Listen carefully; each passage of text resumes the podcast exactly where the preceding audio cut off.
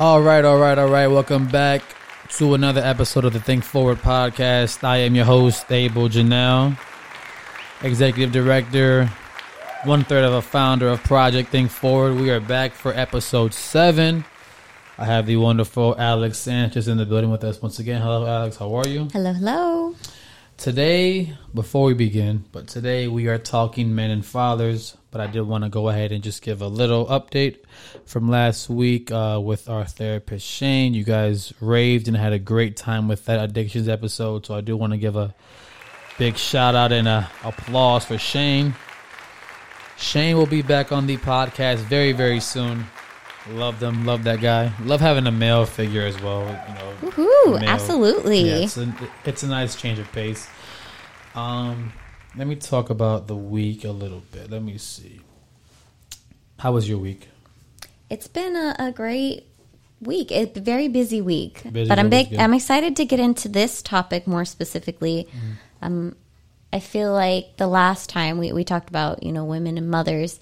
Of course, I can understand that, relate to that, and so this time I'm very curious. You know, to get another male's perspective regarding this. You know, before I even come, I'm going to ask those who are kind of close to me any Right. perspective and feedback. So I'm very curious to be able to go over that with you and see your feedback on it as well. Definitely, yeah, and I am excited to kind of chime in and you know give my own perspective as far as my own experiences and things like that. Uh, this week, yeah, has been a very busy one.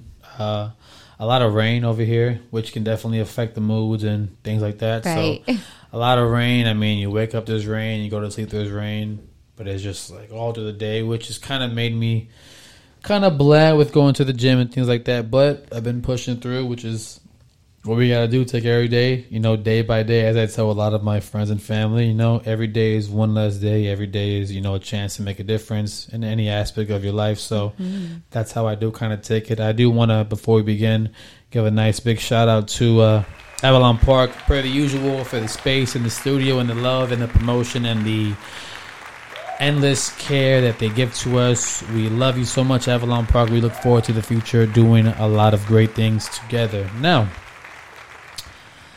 let us begin with the men and fathers aspect, right? So, a few weeks ago, we spoke about, you know, women and daughters, the sort of effect on, um, as it kind of has for, like, the, uh, you know, birthing, kind of like how women are raised, the uh, Societal views. workplace, right? So a lot of different things that we kind of tied in, which you know got a lot of great feedback. So to kind of flip it and on the you know opposite side of the coin for men and for fathers, um, where do you kind of want to start in that aspect? So let's just go back, starting with that definition of shame. So Brene Brown defines shame as intense feelings, painful feelings of believing that we are unworthy of love and belonging, a fear of disconnection that something we've done or failed to do, or an ideal that we have not lived up to, making us unworthy of connection. Right? This is that guilt versus shame. Guilt is I have done something bad that's a lot more action based, where shame is there's innately something wrong with me, your characteristic that's something a little more complex to change, Right. right? And so, according to her studies, right, this is kind of where, where the conversation is really stepping off from. It's what are the research sh- studies showing about the sex roles found that are most important attributes associated with being masculine? And this is what her results found winning. They need to show emotional control. This is where, say, like crying, they want to Right. want to see something like crying. You're not showing emotional control Ah, okay, Right? I got you. risk taking, believing that men really should be taking more risk. Self reliance, that they need to be able to depend on themselves, that they're strong, you know, tough, that they can handle their themselves, yeah. right? Um, primacy of work, kind of that head of household responsible for the earning the i- income Bread and earner kind of providing, right? Right. um, a disdain for homosexuality or feminine activities. So this is like we wouldn't want somebody to sew or things of that sort. That there's been a lot of kind of like feminine, more or more feminine in the eyes of Right. How we hear society often hear things like, oh, you're being gay or, or you're gay, right? That's kind of what they're referring to in this disdain for homosexuality, Got you. right? Um, violence, dominance, power over women, and pursuit of status, right? And many of what these men also describe shame looking like it's shame is failure at work, on the football field, in your marriage, in the bed, in money, with your children. It, it does not matter what you're doing, shame is failure. Shame is being wrong, not doing it wrong, but being wrong. Shame is a sense of being defen- defective. Shame happens when people think you're soft. It's degraded, degrading and shaming, being seen as anything but tough. Revealing any weakness is shame. Basically, shame is weakness. Showing fear is shameful. You can't show fear. You can't be afraid, hmm. no matter what. Shame is being seen as the guy who can be shoved against the locker. Our worst fear is being criticized or ridiculed. Either one of these is extremely shaming for us. Hmm. Right? So hearing that that that's what society often deems as important to being seen as masculine as male, right? How do you feel hearing that yourself? Um, so a lot of it, you know, like you said, sounds like a lot of uh, egotistical kind of things. You know, like it's more so how we feel in ourselves. You know what I mean? And, you know how society or people might look at us. So, um, I mean, personally, how I feel, it's like I said, the, a few of these points they sound like a lot of the old school traditional way that life was kind of, you know, ran or how it, you know, was thought to be ran for men or women, you know, kind of growing up. Right. Um, I mean, I can say personally, you know, I, I am thankful daily that I wasn't raised in like the 50s or like the 40s because I feel like a lot of the things, even that I find, you know, enjoyable in my life, uh, wouldn't be accepted or they might look at me a certain way, right? right. Um, I mean, that's just, you know, doing my nails or things like that. So, you know, personal care or even personal hygiene that I'm, you know, very, very big on. Um, uh, even now to this day, people don't see that as something that's manly or, you know, it's looked at a certain way. Um, so, I mean, it does kind of make me feel, how does it make you feel? It uh, does kind of make me feel that at least now we're taking some steps in the right direction or in, a, in a different kind of direction Right. um, towards you know anything is possible. There's no right or wrong ways to kind of do things. Um, but I mean, I can't imagine the millions of people that came before me that were raised a certain way, and now they're grandparents, great grandparents, Right. that have like that old school kind of like traditional style. You know, if you're a certain uh, ethnicity, you have to be with that same ethnicity and things like that. So, Right. just like in that kind of scope, or even you know now I, I go to the gym and you know some guys see my nails and they give me a weird look. I'm like, what, like what's the issue here? Just to show you that even in my day to day life, something as small as that is huge to the different people that you meet. And I mean, and granted, these are people that I don't know, but you know, you don't know who you're going to meet or see out out there in the uh, in the world. So it is kind of I don't want to say frustrating, but it is kind of frustrating, sort of say that I can't walk into a store, maybe, or let's say like a surplus store, right? Or I, Right. I can't walk into like a body shop or maybe somewhere like that without getting like a second look from somebody because uh, this is, you know, we're in men territory and, you know, you shouldn't do your nails and, oh, you know, while your hands all clean and lotioned up. Like, it's, Okay, like. so people don't know what your hands look like. Maybe we should clarify okay, sorry. that uh, his his hands are just very maintained and Right. healthy. Right. AKA they are not cracked. Uh, Yeah. They look clean and they only have a simple clear coat of polish on. A few it clear coats, like. but yeah, a few of But them. uh, I mean, yeah. still, it, it's not like you're you're even wearing my nails, Right. I was like, let me paint the picture Yeah, so you're we, right. we all make sure to understand what's even occurring. Definitely. when you're getting these sideways looks for something as simple as a clear coat of nail polish. Right. Yeah, Right? very true. There's no acrylic or anything on my nails. Just a heads up for anybody. And this is where immediately my thoughts go to hearing this is toxic masculinity, right? So, how many of these views, like you said, are, are things that have been just carried with what, what we're told men look like, Right. right? And a lot of what Brene Brown starts going into some of her research is how men and women are also different in how we process our sense of shame and how men are taught a lot of these traits and characteristics such as violence, power, winning, Right. right? At, at all cost, any cost, right? And how oftentimes then they they're able to take those shame messages that they've received and transition that into the ability to work or in anger Yeah. right? Because they're told as men, you can't be sad, you can't be weak, but you can be angry, you you can be violent, you can be powerful, Right. but you can't be weak.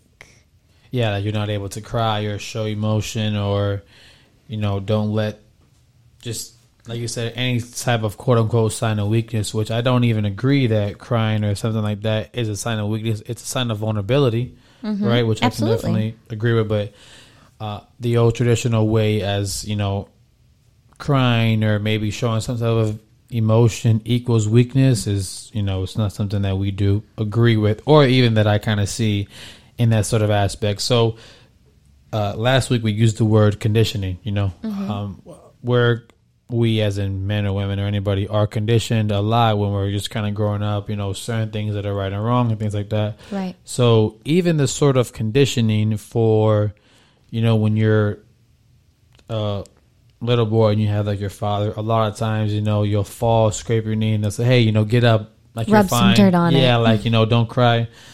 Rub some dirt on it. Yeah, like like you know, don't don't uh, cry, like you're fine. You know, like Man up. you're not a little girl, right? So these kind of terms, uh, they're already kind of conditioning us early on about, oh, like, you know, I'm not a girl, you know, or even in today's day and age, you know, we'll say different things like, why are you acting like such a girl, right? When somebody's being emotional, you know, or, you know, why you acting like a priss or, you know, why are you so sensitive? You know, these different words where Right, it's like, right. what makes and breaks sensitive and why is sensitivity always kind of uh, shielded more towards women?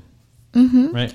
And this is, I think, even with the research, what she's talking about, about that disdain for homosexuality.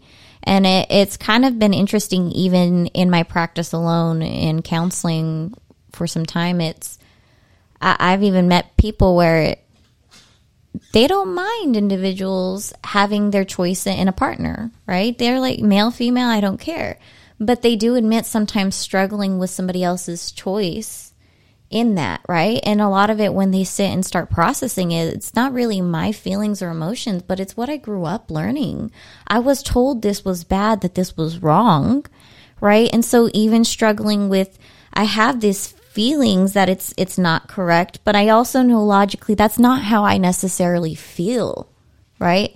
And so we are seeing such transitions, I think, in in how individuals are processing things, and I think it's also a great topic considering we're in Pride Month right now. Right, definitely. Pride Month. We have Father's Day coming up this Sunday. Mm-hmm. Um, a big shout out to all the present fathers out there. You know, Whoop, whoop, whoop. we can't relate, but you know, we do want to give a shout out to you guys. Um, so yeah, so that is a c- kind of a good sort of topic to kind of transition to, and kind of what we're you know talking about in that aspect of kind of how you said it with her research and things like that. So I know that we are seeing a difference between millennial men, you know, Gen X men, boomers, so like the different kind of uh year gaps, you know, from when you were born, raised, taught, Right. the different kind of traditions. Um just to be clear, millennial is what starting 96, right? Or 95? And this is where there's a lot of controversy Right. when it comes to that. I mean, millennials are considered one of the largest brackets, uh, and we're talking about. I mean, they're trying to break millennials into subcategories as well. So it's it's Oh, it says here millennials is 1981 and on. Let's see. Yeah, so it says that they started 1981. Uh, and then it uh, up until the early 2000s as the ending birth year. So between yes, between 1981 to about 2000, um, with 1981 to 96 being a widely accepted defining range for the generation for the generation. So we can call it between pretty much like 1980 to about 2000, roughly. So about 20 years, uh, which I do kind of agree with because uh, I was born in the latter of that, obviously. But I do.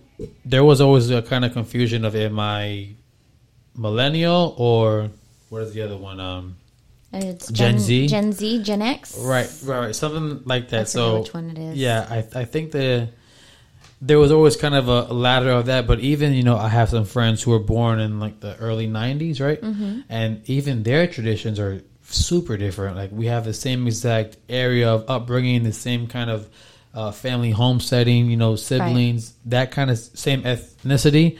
But this five year gap is just like, oh no, no, that's not right. Or that, Right. and five years is, you know, it's a long time, but it's not really a long time when you look in the sense of um, evolving. You know, as Right. far as we go for humans or animals or anything nature, five years of evolvement is not really that much time. Well, let's just look. I mean, from the '90s to just simply the 2000s. Right. Right. How much growth did we see in technology alone? I remember being the kid who, who walked around with the tape player, then the CD player, you know, then the Walkman, and Yeah. really seeing that technological age just really advance in a matter of 10 years. yeah, honestly, I Right. So, how does that affect us as a whole? right? Because I also see somebody say, like, my siblings, right? I, I'm in, in 93. I have a brother in 95 and 97, right? Even seeing 95 to 97, just that two year difference in between my siblings alone is different. And then just to jump to my little sister, then that's a whole nother gap in, in itself. Yeah, I have a niece, or she's not even. She's a cousin, but she was born in 2005, and so there's about a 10 year gap between us, and it's just like night and day. Like, Right. It's. I, I'm having a convo. I'm like, dang, am, am I the old? You know, like, am, am I the old cousin now? Like, am I that guy where? you know, like I gotta, you know, give money or like whatever it is. But I'm trying to talk to her and you know relate, you know, because I am relatable. But she's talking about, and I'm just like, what is this verbiage you're using? What are these hand motions that you're using? Nah, I'm, I'm a complete old lady. No shame in it. Uh, I lovingly always joked with my mom about how she always acts way older than she is. As you you know, Right, my right. mother's actually quite young. Right, But then I can't say anything. Here I am doing the same thing. I feel like I'm much older than I really am. Right, But I, and I I, am actually much younger. I even feel like over maybe the last two years, and I, again, that is sort of uh, environment kind of playing on us because Right.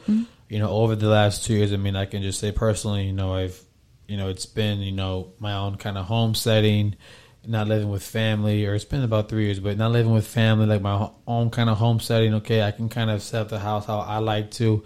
I can kind of see the like the routine that I like to keep as far as how I do the dishes. Do I wash them? Do I like you know put them in the dishwasher?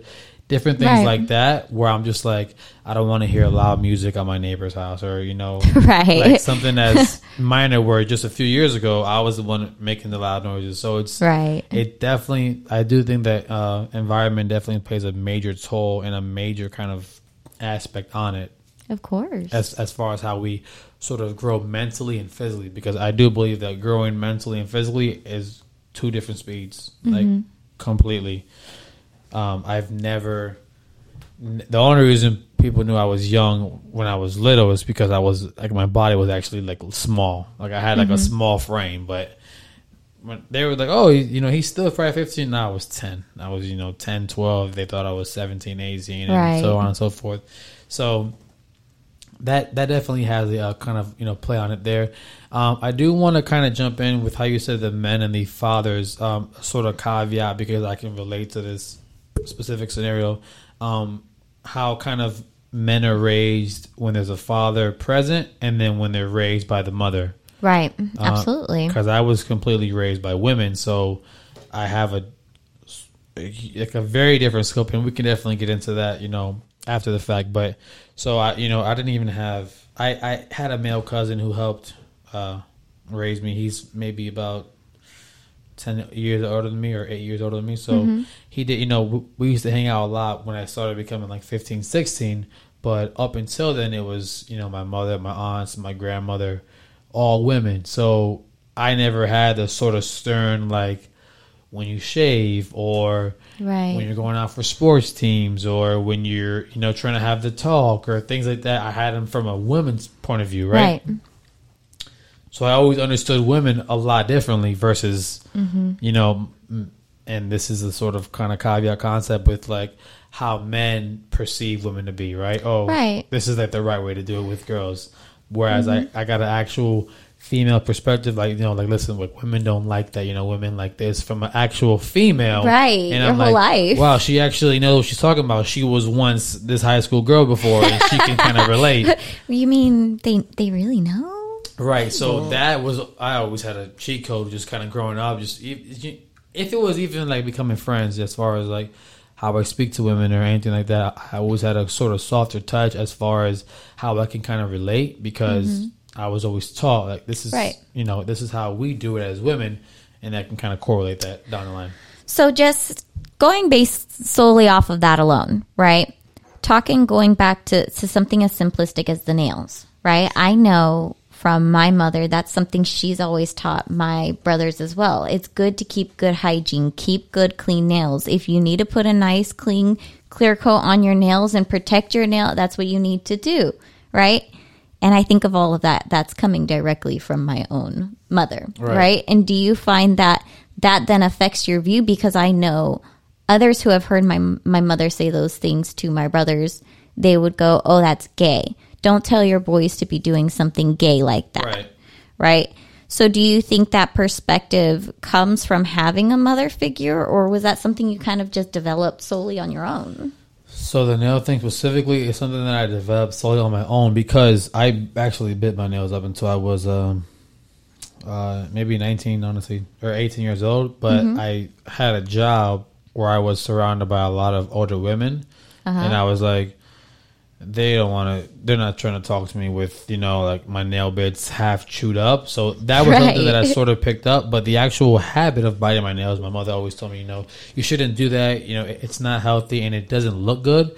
But she never kind of pushed the whole you know nail kind of thing on me. That was something that I picked up that I learned. Oh, I actually like this a lot. You know, it's kind of like a ther- it's kind of thera- therapeutic for me. Right. And that's when I kind of started. I don't want to say experimenting because I wasn't experimenting, but like you know, doing even like my feet or maybe getting um, massages more or like things like that, like things that That typically nature. like the self care nature that typically men don't ever give ourselves enough time for or think that we don't even need it. When we Okay. when we actually do, especially and I mean I my, my mother you would always say um, that I'm too pretty to work like a labor job, right? I was never one to labor as far as hammering things or drilling things, right? But um, there, I had a job where I worked a valet, and I used and I worked that job for like a year. But I was, you know, sixteen hours a day, just doubles and just running and like a lot of up and down, Hustling. and just busting my butt. Right, I was like sixteen years old. I was very young. Um, just really just taking it, and then it was around then that I was like, no, I could really use like a massage or just like a just Right. like a little Zen mode and. I brought it up to a, a few friends of mine at the job and some older guys, and they were like, "Oh, like that's for females." Like, "Oh, like Uh-huh. you're soft," and I'm like, "I just want to get a massage, man. I just You're like, my body's I like hurting. my- okay. like, like, I'm sore, man. Like why?" So I need my foot rub. even right, even as early as that, even as early as that kind of transpired, um, and it was already kind of conditioning from older guys Right. that were maybe raised a certain way. Mm-hmm. Doesn't matter how much pain you're in, like suck it up, deal with it. And I'm and even then it was kind of conditioning me that I'm like, man, I don't need that. It's okay. But obviously I started, you know, nobody's gonna shield or change my opinion. But talking to you now about it, I'm realizing that I was already in that environment, and these are all guys from different ethnicities black, white, Spanish, even Asian mm-hmm. that were like, no, that's for women, that's for girls. Oh, no, like, Right. like you're weak, or, or, you know, stop uh, crying about it. You know, I'm just like, after like a long day, I'm like, damn, man, you know, like I'm super sore. Oh, stop, you know, crying about it. You know, if you want to be a female, go home and, you know, stop working. Like, and again, it was all playful, but it's coming from some type of some type of actual way that you think. So, and it has to come from somewhere as far as how Right. you're raised. And I think that goes back to those shame messages, right? And we talk about men and women women experiencing shame differently.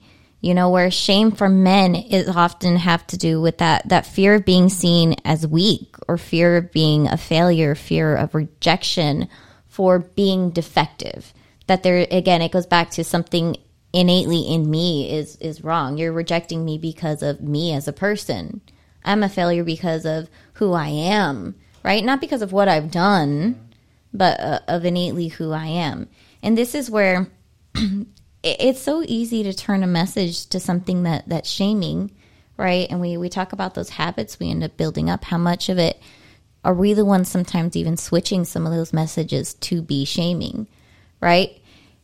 in, in this scenario in, in a way that that's men throwing on their shame onto you right for you you and i think it's even great that you use the word experimenting right that that was the i think a great word to show that you also had to go through your own process of, of figuring out who you were and if you were willing to even accept their messages of shame for you you finally got to a point that it's I don't care how you see. I need a massage. My body hurts. I don't care. I'm not going to let you shame me for doing something Right. I need for me. Right. Right? And you didn't allow that toxic masculinity in, into your life, really, it sounds like. Right? But how much do we find that sometimes we, we call that the, the locker room talk or the boy talk and we, we talk so harshly to one another, but how are we then cultivating a toxic masculinity in general? Right, and that and that kind of also, I think it also kind of stems from uh, is inse- insecurity is the correct word here to kind of use. Like maybe they don't feel comfortable in their own skin. You know, again, we'll just keep using the nail reference. Um, maybe walking into a nail salon by themselves. You know, they feel like they're being judged. Is this sort of some things that it, what it seems like they're they're kind of pushing this negative narrative narrative from themselves onto somebody else because they feel too shy or too kind of judgy to even go through it by themselves. Uh, and, and we do find that with shame. If I have a shame, how likely am I going to take my shame and to project it onto somebody else? And that's whether male or female, right? So, say I'm a female who's insecure about my body, right? If I'm not cautious, say I'm a mother who's insecure about my body, I can go, honey, my, my say I have a daughter, honey, you need to watch your weight. You need to watch what you're eating. You Right. need to how much am I taking my shame, what I'm experiencing, and pushing it onto somebody else and telling them how they need to live their life and what subconscious messages are they then Right. taking from that? Right? Uh, I, I saw this post and I, I wonder how much. They, again, there are positives and negatives in each of it. And the Right. post goes, um, the good thing is that women have such high expectations of men that it inspires us to live up to them. And that's what I've learned about the male and female relationship. You know, and in some ways, I do think for some individuals that's really good. But at what point do we say our expectations are also too high that, that we can't even allow our males to step up to that expectation, leaving them constantly feeling like a failure, like they're Right. not winning, that they're not succeeding, and not at enough. what point, yeah, does is it not worth even trying then and just giving up, right? In Brene's Brown, Bre- Brene Brown's book, Daring Greatly, she gives a great example about a, a man who came even talk to and question her kind of about shame in men, right? And points out the fact of the matter is you guys don't want to see us as imperfect, basically. I need to be the the knight in shining armor. I can't be imperfect. I can't be vulnerable. I can't tell you I'm hurting because then I'm not the strong person you feel like I need to be. I'm not the man you you need me to be. Right. Like the strong willed uh, can kind of take all the hits and all the damage and everything, you know, like for the whole situation.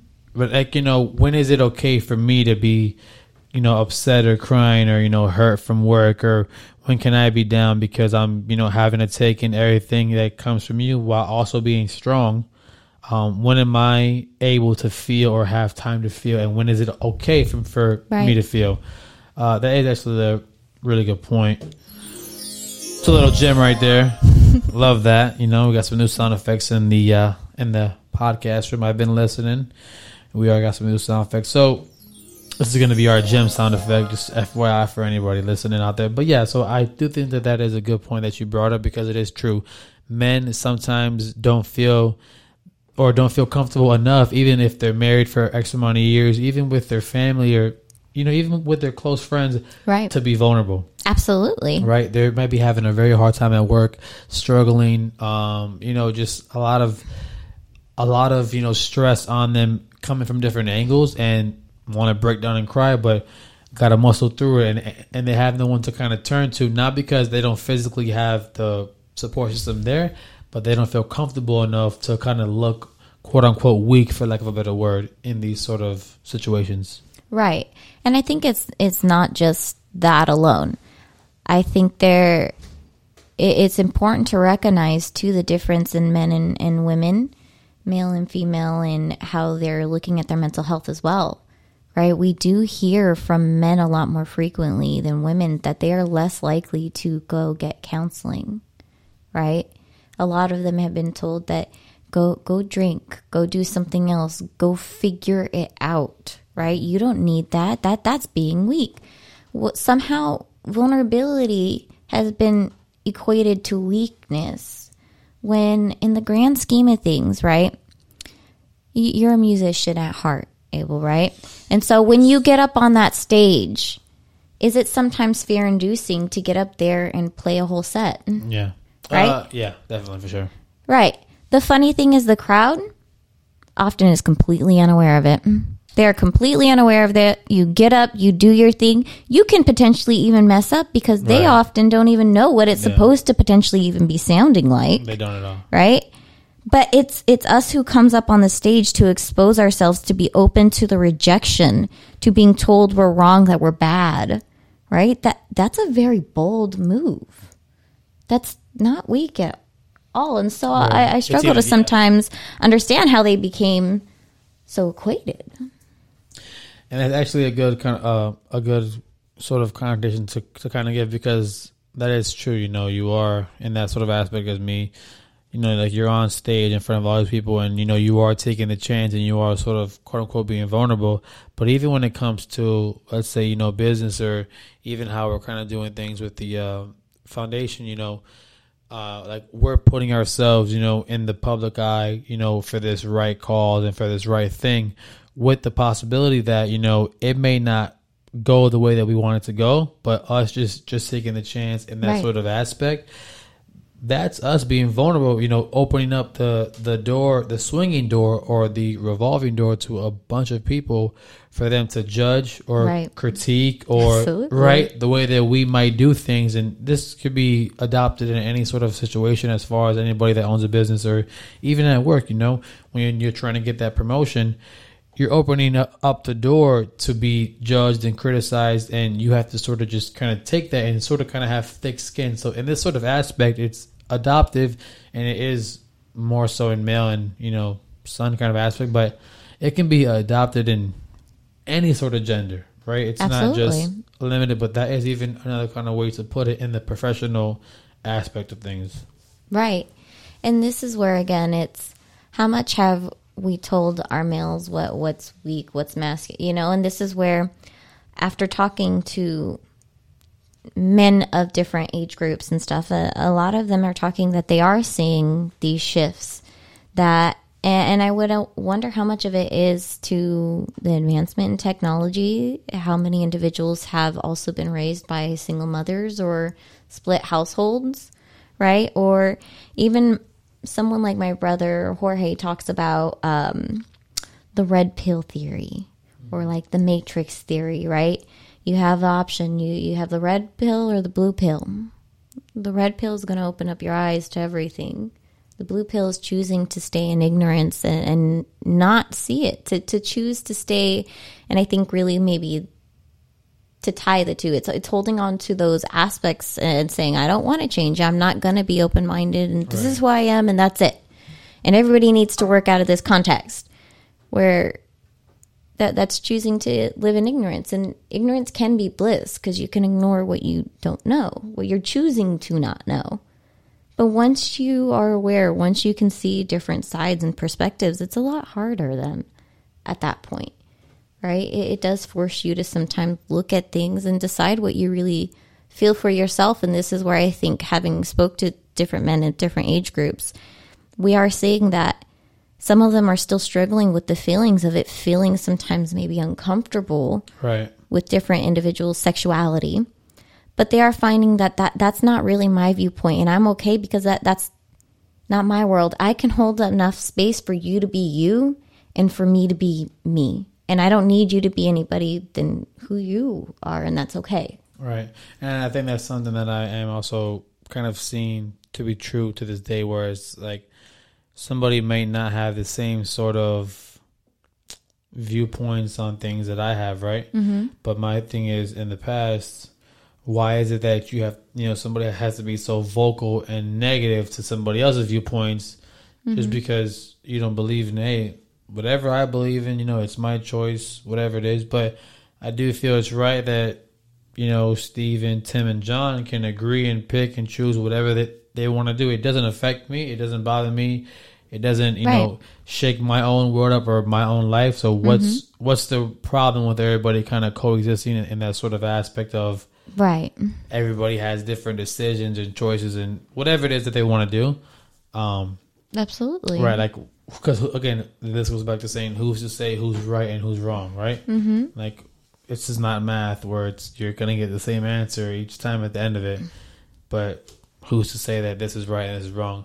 But this goes back to the conditioning with how people are raised in different areas or countries or even states. Right. And this is where I would really just want to stress then the importance of i i men. If you need help, if you need a place that you can just get away and, and talk things that are going on in your mind in your life with somebody who's a completely objective third party, consider it. You know, our men go through things just as much as our women go through too right? I mean, how many single fathers are out there? How many fathers come and step up? I think of somebody like my stepdad, Thomas. My stepdad, Thomas Flynn, stepped in and he took on kids who weren't his. Mm. You know, he was willing to step up to the plate w- with kids that were already growing, Right. who had certain habits and developments that he was willing to come in and and also give that fatherly figure, that fatherly advice too. And I think it's so important that we we stress the importance that our, our men have in our lives and also recognize because of their strengths that we need to be strong for them too. Exactly. I want to give a shout out to Tim. Oh, his name is Thomas or is Tim? Thomas. A shout out to Thomas and all the you know supportive dads out there that obviously do come into situations where, like you said, you know there's a bunch of different souls that are already born. They have their own habits already, and again, they're not even from the same bloodline where, where we might have the same kind of habits. Um, to to come in and kind of take that on and kind of you know be a part of it and treat them as your own. It doesn't go unnoticed, and it definitely is not hard. I would say it's up there with you know motherhood. Nothing combats you know motherhood, obviously, but I would say it's up there pretty close with it because I mean that's I can only imagine the sort of task that that is um, in itself. right. Um, and I mean again, I don't, I'm not too sure when he came into you guys' life, but I would say even at three or four years old, five, like the the person, the baby's already kind of walking, talking, things like that, and now you you know here comes this stranger, and you're sort of adopting it as your own and trying to teach it right from wrong and things, and you know, give it the good qualities and things like that. So definitely, um, I, another point that I did want to touch uh, when you said that you know men go through certain things, you know, almost as much as women do. Um, I think even the battle of being masculine daily is Right. a is a strong stress that people don't even realize. Right. Right. And I say that in the sense of you know, you go to work, you come home, you're on the way home, right? And uh, somebody cuts you off and is, you know, waving the finger at you and this and that. And, you know, now you got to be the tough guy, right? And, you know, just kind of get on them and you know like show them who's boss quote unquote like and be the alpha male in, in his aspect where and it doesn't have to be like that Right. but that's kind of how we're trained and conditioned or when you're out with your family maybe at a theme park and somebody cuts you in line um you Right. got- you, you you can't let somebody because you you now have people who are looking to you as you know you're the alpha you're the one that protects us you know like the kids and the wife something as minor as the cutting in line thing which it doesn't make or break anybody granted it's, it, it's not right but now you're having to show that masculine sign and you kind of have to always be on alert quote unquote and kind of always I don't want to say fight or flight, but always kind of ready to go in that in that sort of aspect, and that's a job in itself. Like that's a insane job in itself. Absolutely. And this is where again, how much do we expect our men to be like that to to react that way? You know, I mean, how much do we even see it on on television where you know somebody was taught, why didn't you go and fight with the person who was hitting on your girlfriend? You know, um, I mean, so many different characteristics when there's so many different ways of, of handling things. I think of even somebody like my fiance, probably one of the most attractive things that he did when, when first meeting him. We're we're going out, hanging out with new friends, right? It's he didn't get defensive when people would approach me. It's just kind of like, hey, no, here you you want a drink? Go take a drink. Go away, right? But it wasn't back up my territory, Right, right, right. You know, and and there's so many different ways that we can be approaching things that still get us the same end results without producing so much more of a ruckus violence right, that outburst that i think maybe we're told that's okay but does it produce the results we want? Exactly, and you and you mentioned the thing uh, territory. Um, I did actually like that a lot because I think as men we're conditioned sort of in the animal aspect of territory. You know, like right this is mine. You know, uh, perfect example is a girlfriend or a wife or a fiance or anything.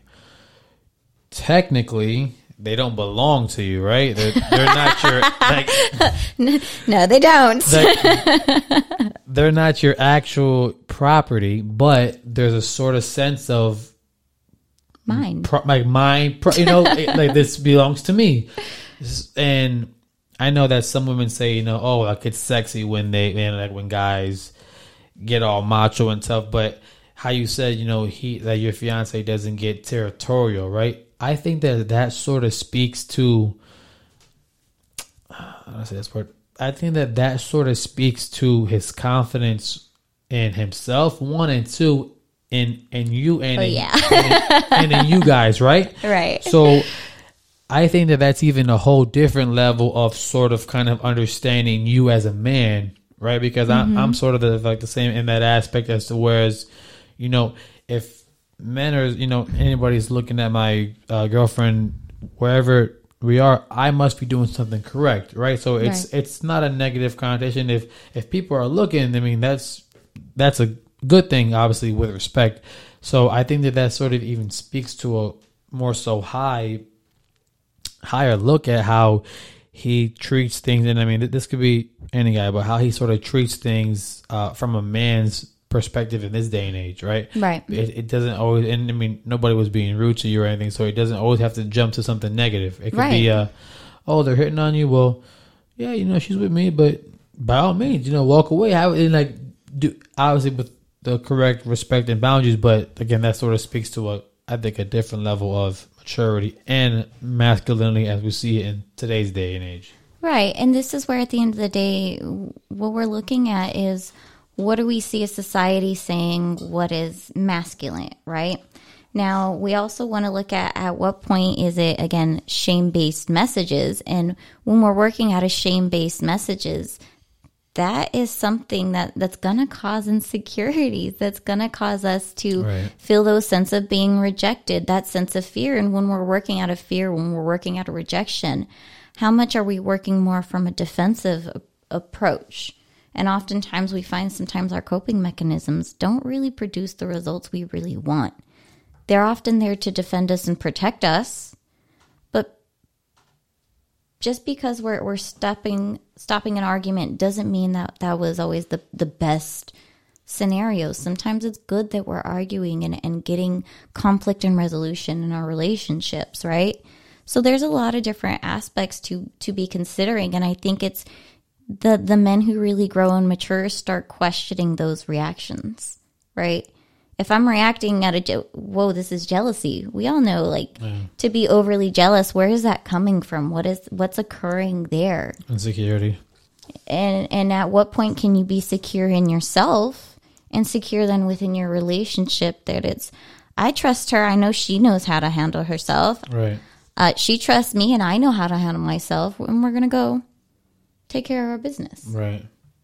And I think that a lot of times that also comes with age, more so half the time. Like, mm-hmm. you know, you'll see a lot of, you know, anybody, men or women, you know, for, you know, 30, 40, 50 years old, it's like they've kind of went through these situations, so it's sort of like they've had the time to deal with it the wrong way and they've kind of dealt with it oh yeah like, the right way. And you know, now they're at that age where it's like, listen, man, you know, that we've been together for X amount of plus years. You know, it, it's okay. I, I know what's going on. And whereas you might have somebody my age who's you know 21, 22 that's just like, oh no, like you know, like, like they're testing me or something like that. When it's not always that. You know what I mean? right But I do think that with what you're saying, it some it, a lot of times come with age.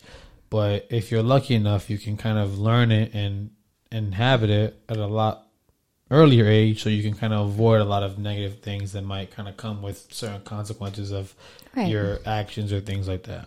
that's i think coming with that sense of maturity and healing being willing to look at what are the negative reactions we also hold within our relationships Do you think that maturity and masculinity kind of go hand in hand with maybe how we sort of see things or kind of handle things can kind of go with like our masculine side as far as like men. So meaning as far as you know um somebody who's maybe 19 years old you know who's like they're taught the old school way of living as far as men go. And they see somebody like like me who does their nails and oh like that's gay right? But maybe if they were more mature in the sense of um it doesn't have to be gay it, it could be just like a self-care thing that it's not gay it's just not for me but that kind of comes with that maturity. So do you think that they kind of go hand in hand sort of in that kind of aspect?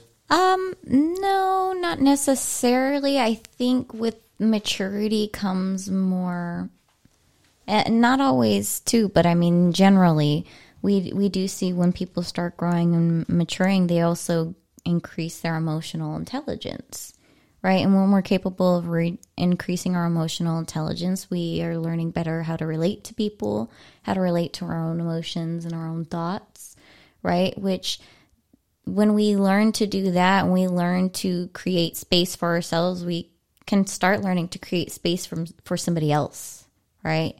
So I think with maturity comes that emotional intelligence. And then uh, aside from that, it's also when you're willing to work on certain aspects of yourself too. Another question for you. Uh, have you seen sort of in your kind of patient load, I mean, over the years or whatever it is, uh, when you see men, ha- have you seen a difference with sort of how they respond with emotional stress? You know, is it typically different when they were raised by women or my or by men? Um, I would not say necessarily one nor the other. When we're talking more about the raising, what I've typically seen more from the men, it's they could have had attentive parents and they could have had uh, parents who were very dismissive. Usually, those who have parents who are very dismissive are going to take longer to maybe build some of that emotional intelligence and more because they often tend to build up other characteristics, right? So when we come into a home that's maybe a little bit more traumatic in nature or somebody who's maybe more dismissive, we're constantly being told your your feelings are wrong, your thoughts are wrong. To some extent they're an authority figure and at a younger age we start often learning, okay, well then we, we trust and believe what they say. So it does implement sometimes this big seed of doubt, right?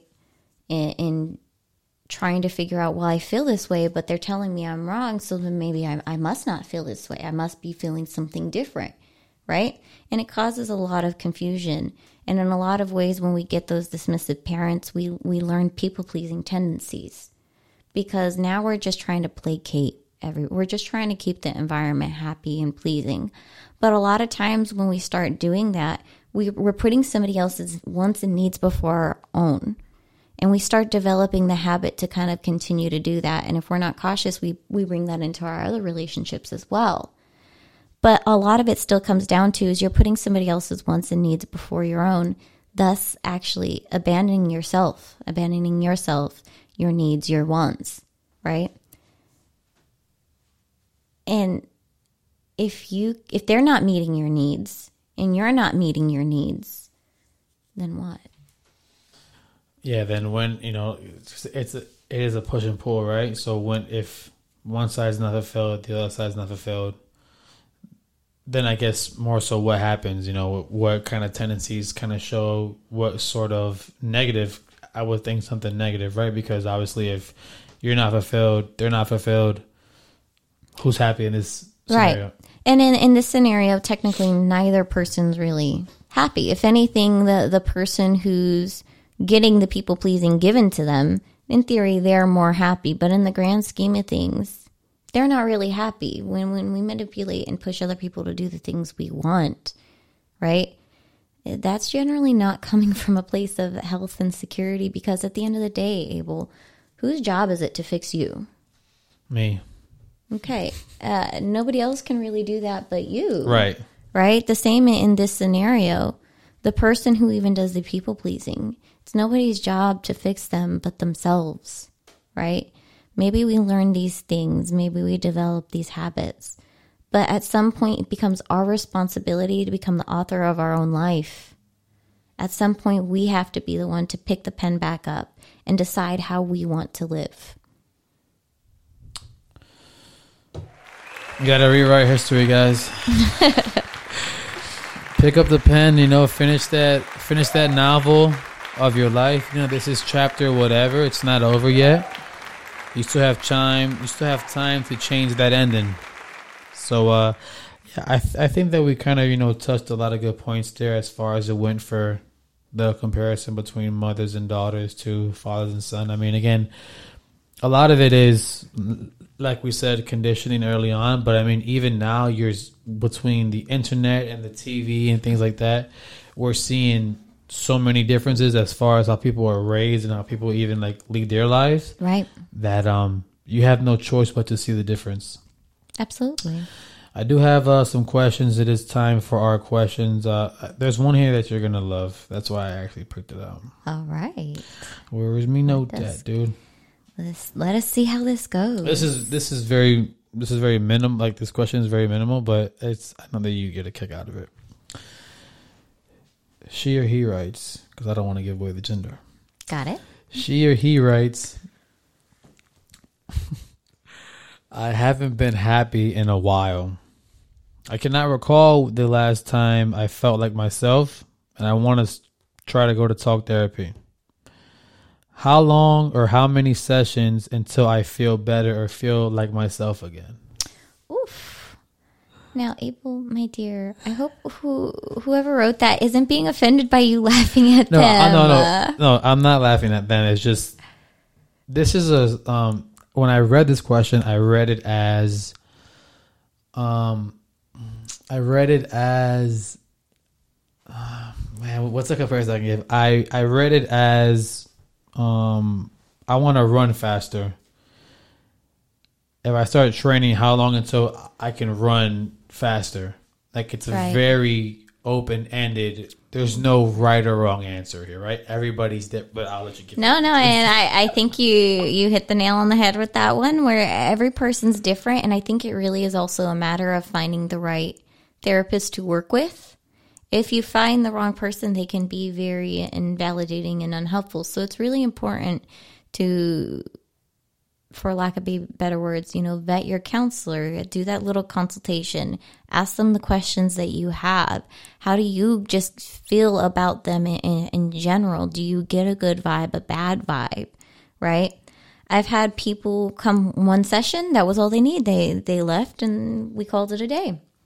Other people, they they've gone through a lot of stuff. They've even feel like they they're good and they don't need to continue counseling, but we'll continue counseling as more maintenance right? Every person's a little bit different. Some people take a lot longer, some people it's a lot shorter. But I always remind people when it comes to our mental health and our our, our wellness in general, it's always a journey. Healing's always a journey. Abel, are you happy 110% of the day? No. All right. So then chances are you're going to have some highs and lows, right? So it's important that we recognize that that's the journey too. We, we can start feeling better, but tomorrow we might not. And the next day we might. And the next day we might. And then the, the, the following day after that, we might not again. Right? But what we also do with that counseling, the, the reason we find that it is so helpful because what we learn is we, we learn how to get a better understanding of what we're experiencing. We get a better understanding of how we're thinking and how we're feeling. We understand what our old thought processes are and where we need to develop some new thought processes or build some of our coping mechanisms in order to help us deal with life's difficulties because life is still going to be challenging. It doesn't just let me snap my finger and make it better because uh, if it was that simple, I would snap my finger and make everybody happy and healthy and we'd call it a day. Right. But the fact of the matter is, without the lows, we really wouldn't know what those highs feel like, right? Without darkness, we wouldn't know what light is. So it's good. We just go through a process. And that's kind of how I figured you'd answer. Um, and I mean, I my answer is there's so many innuendos in this, you know, process here. Um, but first, before I even answer that, when you said that some people go to therapy one time and they feel mm-hmm. quote unquote cured. Do you believe that that's possible? Somebody can go one time and be they maybe get the answers that they want in that one session. Yes. Do I think it's possible? Yes. Is it very common? No. Mm-hmm. Right. Um, I would say majority of the people who come and meet with me by the first session, they're at least feeling a sense of relief. Right. I've got some stuff off my chest. I know you know, we can continue to hash this out and work on it, right? So, usually after one session alone, a lot of indi- individuals, when you're meeting and you have a good fit for a counselor, generally you're going to walk away feeling a, at least a little bit of relief, right? Right. Um, but every situation, yes, is going to be quite different when it comes to healing, though. For some, yes, it is going to be that simple. It's one situation, one time experience, what they're going through. But a lot of the times when we're going into therapy, it's something much deeper. It also depends on where somebody's at in that process. Sometimes therapy, we're we're getting individuals who come in. I don't know what's wrong. All I know is I just don't feel myself. Right. Right. And my job is to help you discover that, figure that out, and help you get to the place you want to be. Right. Right. For somebody who's come in, they understand what that is. They understand the patterns that they're they're they're portraying they're still just struggling to connect it all. That person's going to be a lot further in that healing process and is going to allow us to do a lot more work a lot quicker. So every person's a little bit different depending on what the situation and circumstances. So now to answer this question, before I do, nice little gem from Alex there. But um, to answer this question, yeah, I think it goes into a lot of what Alex said, but I mean, how much are you willing to open or kind of sacrifice to kind of get the help you need, right? How much are you willing to kind of divulge? You know, how often are you willing to go? I think that there's just so many answers in this own question itself that there's not one right answer, right? right? So I feel like there's just so many different kind of avenues someone can take, even if it's not just talk therapy. Right. Um, but and that and that kind of actually brings me into my next question. Uh, and I left this question. I was I wasn't gonna ask it, but um, with our podcast coming out after this, where I'm meeting with a yoga instructor, I wanted to ask you this question Uh, Okay. What is your take? And I mean, you can divulge as much as you want. What is your take when it comes to medicine as used for um, someone's mm, sort of psyche? I guess you can kind of say personality, or maybe if they're kind of past the. I, I didn't Uh, want. that's a loaded question. Abel. Okay. Uh, but I love these kind of questions, frankly, because I, I think they're conversations we need to be having, right? We have to remember that the pharmaceutical, pharmaceutical companies are also a, a for profit business. It's important that we realize that Right. right? Now, when it comes to mental health, there's going to be some situations, yes, medication is going to be the best option, but not everybody will it be. And I do think it's important to consider how the person individually feels. For someone like me, I'm not particularly fond of putting unknown substances, chemically produced substances into my body Right. right? I'm more likely to go a more holistic route first, right? See how that option goes for me. Try going those ways before jumping into an option like that, right? I think of somebody like my fiance, right? He tried the holistic alternatives. For him, he wasn't seeing the results we were really needing. So at that point, it was the right time for him to meet with a psychiatrist and get the proper medications for him right but this is where every individual is a little bit different it depends on what what they're facing and experiencing as well and this is where again i think it really comes down to personal choice as well how do you feel about medications is an mm-hmm. important topic of conversation and then also just keeping in mind you know ask this is where vetting vetting your psychiatrist is just as important process too right? If you're asking to go down on on certain medications, is there a rhyme and reason they're saying no? Are they saying yes? Do they work with you? Do they want you to stay on only a specific type of medication, right? This is where sometimes getting second opinions is a good alternative as well. You know, but w- we have to just recognize what it pot- could potentially do to our bodies because each medication is a little bit different. I think of something like, um, say, like a Klonopin, right? We know that there are also some adverse side effects for something like that, right? And how could that affect and be built up in our bodies too, right? But this is again, it it depends on the person, what they're experiencing, and where they're at. Some individuals you don't need medication on the regular. Some individuals do. And this is where each medication is different. Some are mood stabilizers. Some are are helping with the the chemicals that are being released in our brain. Some of them are doing different things and having different effects on our body, right?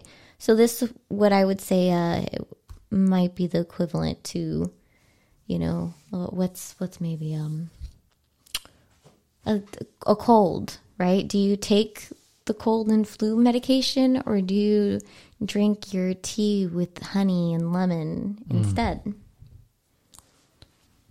Yeah, and that's I mean, and to kind of caveat back to her question, her question was, you know, that she's been in a therapy for a while, and she thinks that she wants to take that that next step into something psychological because she doesn't feel like she's, you know, she is gaining or whatever it is, but she's still kind of in those same kind of ways, right? Okay. So, but she's just kind of scared. So, but I was like, this is a perfect question to ask when I have somebody holistic coming on next week, and I was like, let me ask Alex now and say, Right. when do you know when the right time is to take that next step? But I guess it this is another opinionated question because it's like Right. you you have to know, right? Right. And you even introduced um you even introduced just now when you said, you know, about obviously timing, you have to know when it's right, but you know, do you even feel comfortable, right? Right. Like Absolutely. if somebody told you, "Oh, you should do this," like, do I even feel comfortable even t- you know taking this? You know, like because maybe they don't even take either or something like that. How do I feel comfortable taking whatever it is? You know, what you mentioned, Klonopin. Right. And just an, an example. So I think of even somebody like my my brother, right? He he has all the classic traits and symptoms of ADD, right? He would probably greatly benefit for something like that, especially when it comes time to getting more focused, right? But he's also lived his entire life without taking that medication. You know, it's not that it's not impossible. There's just going to be times where he's going to struggle with it a little bit more frequently than sometimes maybe he wants to. But this is where sometimes there are other holistic options. You know, meditating we know is greatly beneficial for the body. Um, yoga, right? There's other natural holistic options out there, like a lot of natural medicinal products that are available as well. I mean, science and research are constantly coming out with new things, and so I think it's important per person and per individuals. But when it comes to actually getting prescribed, meet with a psychiatrist, yeah. meet with a holistic doctor, see what they have to say, let them point you in the right direction because each person's a little bit different. But we are seeing advance in, advancements in technology, right? We are seeing that um, there's a new wave of doctors kind of coming forward and trying to do more research on how to match medicine per individual's bodies and how you know their body breaks things down right so so we are seeing advancements in technology and we are going to continue to see those things i mean this is where we start even getting into more controversial things like psilocybins right where we're seeing a where have i heard that's that uh mushrooms psychedel- oh yeah so that word you said that word that word is that word was in the back of my head from I don't know what I saw or documentary. Psilocybin. Psilocybin. Yes. Psilocybin. Psilocybin. So I. That's a gem right there.